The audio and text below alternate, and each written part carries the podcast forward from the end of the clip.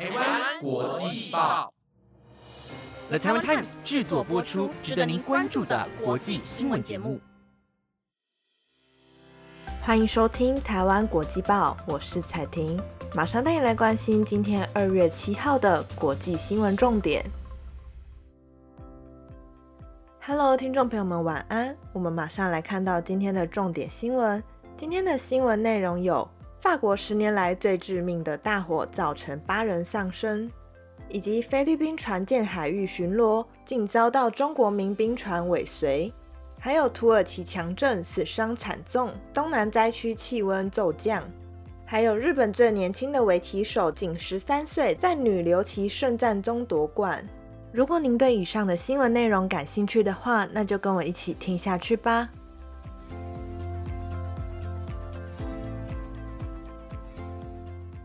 首先，今天的第一则新闻带你来看到法国十年来最致命的大火。法国北部有一栋房子在昨天传出火警，造成一名母亲和其七名的子女丧生，而这些子女年仅两岁到十四岁。根据法新社的报道，这场大火是法国十年来最致命的一场火灾。位于巴黎以东约八十公里的马恩河畔沙尔利镇，这个家庭在午夜过后不久传出火警，当时全家都已经就寝了。当地的检察官莫里诺罗斯表示，母亲和孩子们死于窒息。他指出，起火的原因似乎是房子一楼的烘衣机故障。邻居在凌晨一点的时候打电话给消防部门通报这起火警。他们说，这名女子的丈夫也是其中三个孩子的父亲被严重烧伤，送到医院救治。而这名女子丈夫的性命是住在附近的一名消防员所救。他在同事抵达前就已经抢先救火。这名母亲的七个孩子，包括五名女孩和两个男孩，其中四名子女来自母亲的前一段婚姻。检察官说，父亲似乎是试图灭火，孩子和他们的母亲则是跑到房子的二楼去躲避大火。但这举动后来证明是让他们陷入绝境的原因，因为当房子弥漫烟雾时，消防员很难透过梯子爬到房子顶部的窗户上。而当地政府也表示，当时共有八十名的消防人员抵达现场救灾，经过几个小时后，已经把火势扑灭。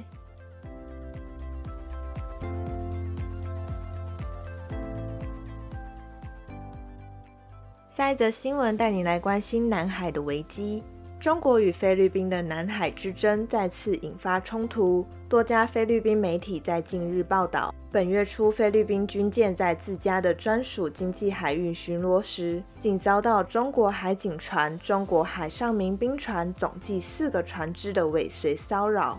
根据马尼拉公报的报道。菲律宾海岸警卫队在四号的时候证实，该起事件发生在本月初。飞舰当时行经争议岛礁美济礁周边巡逻，马上遭到两艘的中国海岸警卫队和两艘海上民兵船的尾随和监视。他们还试图要拦截飞舰的路径。海岸警卫队对此表示，该区域为菲国专属经济海域。飞舰尽管备受骚扰，仍完成了巡逻与搜寻任务。不过，根据菲律宾《星报》的报道，部队则称中国船只没有干扰到飞舰。美斯坦福大学的国家安全创新中心专责南海领域学者则认为，事件发生时恰逢美国国防部长奥斯汀出访菲律宾。当时美方还承诺将持续协助菲律宾对抗中国侵略南海，可能因此引发中国的不满。菲律宾曾经多次与中国民船兵、海警队等在南海发生对峙和冲突，而中国也已经将人造岛美济礁军事化，在岛上部署反舰和防空飞弹、战机、镭射和电波干扰等武装系统，这已经威胁到在周边地区海空域活动的所有国家。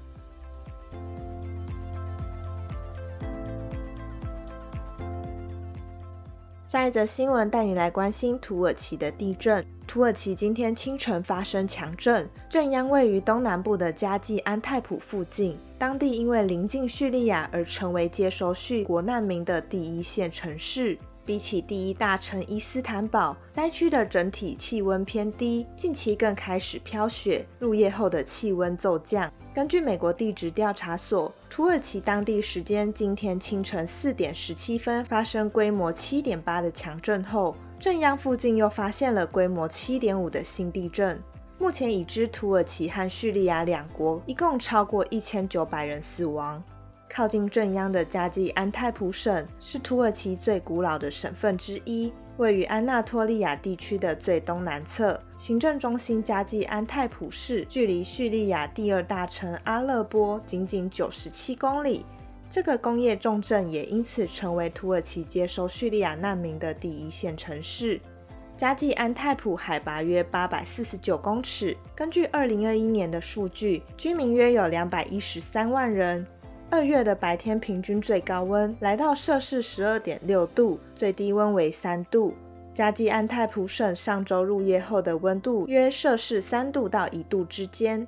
土耳其灾害与应变管理署将今天早上的地震规模定在七点四，震央在南部城市卡拉曼马拉斯附近。卡拉曼马拉斯省位于金牛座山脉西麓，海拔五百四十九公尺。当地多山且矿藏丰富，以铁和银为主，人口约有六十七万。卡拉曼马拉斯二月的白天平均最高温为摄氏九度，最低温度为零下一度。另一灾区迪亚巴克尔省海拔六百六十公尺，受高原围绕，行政中心迪亚巴克尔市以库德族占为多数。是土耳其和库德分离主义组之间的冲突热点。根据二零二一年十二月的数据，当地人口约一百七十九万，二月平均气温介于最低摄氏零下一度及最高温八度之间。土耳其位于多条活跃的断层线上，是全球地震活动最频繁的国家之一，几乎每天都会发生多次规模较小的地震和余震。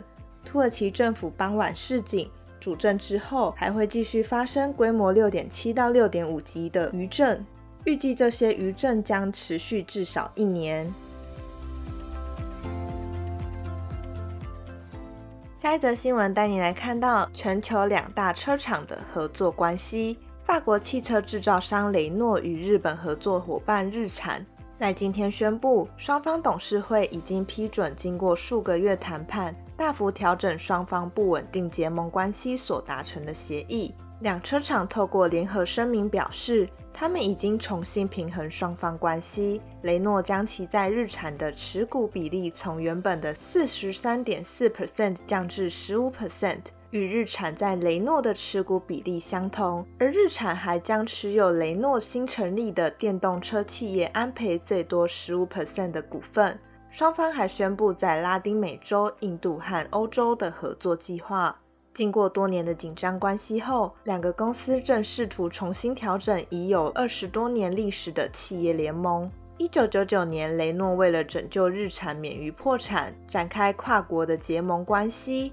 二零一六年，日本车厂三菱汽车正式加入结盟，当时日产取得了陷入困境的对手三菱三十四 percent 的股份。而二零一八年，日产的执行长戈恩被逮捕，造成日产与雷诺的结盟关系陷入不稳。雷诺二零二二年十一月宣布将业务分拆为二，分别是电动车新创事业安培，以及与中国吉利汽车公司合组的器材油车与混合动力汽车公司。然而，日产担忧未来部分技术恐转移给这家中国车厂，加上对彼此间电动车智慧产权分享的细节存有疑虑，导致谈判难度上升。分析师认为，日产与雷诺重新达成平衡双方关系的协议，是重建彼此信任的另一种方式。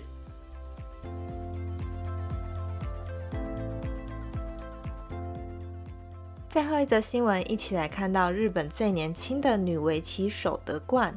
日本职业围棋骑士仲义景今天在女流棋圣战中夺冠。以十三岁十一个月之姿，魁违九年刷新日本女性骑士赛事中最年少头衔者的纪录，也获得她个人第一个头衔。日本媒体报道，目前就读中学二年级、职业三段的仲义景，今天在东京日本棋院以三战两胜的赛事。与上届头衔得主二十一岁的上野爱美对决。两人分别取得一胜一败后，于日本当地时间下午一点进行最终比赛，由直黑子的上野开局。众义景表现冷静沉稳，在下午两点五十九分的第两百五十手，由直白子的众义景获胜。众义景以两胜一败赢得女流棋圣战的头衔。他也以十三岁十一个月的年纪。魁违九年，刷新二零一四年由当时十五岁九个月的藤泽里菜所创下的最年少头衔者纪录。钟义景在比赛后接受记者访问时表示，虽然自己也有需要反省的地方，但也很高兴能赢得比赛。他认为只要努力就能得到成果。他也展露笑容，表示。取得头衔是一件大事，让他自己增加了很多自信。在职业骑士父亲仲义信也的教导下，仲义景从三岁就开始学习围棋，并于二零一九年以十岁零个月创下最年轻成为职业骑士的纪录。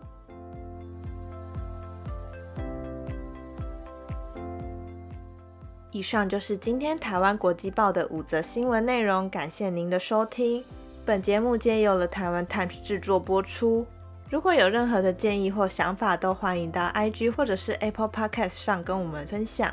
那我们就下次见喽，拜拜。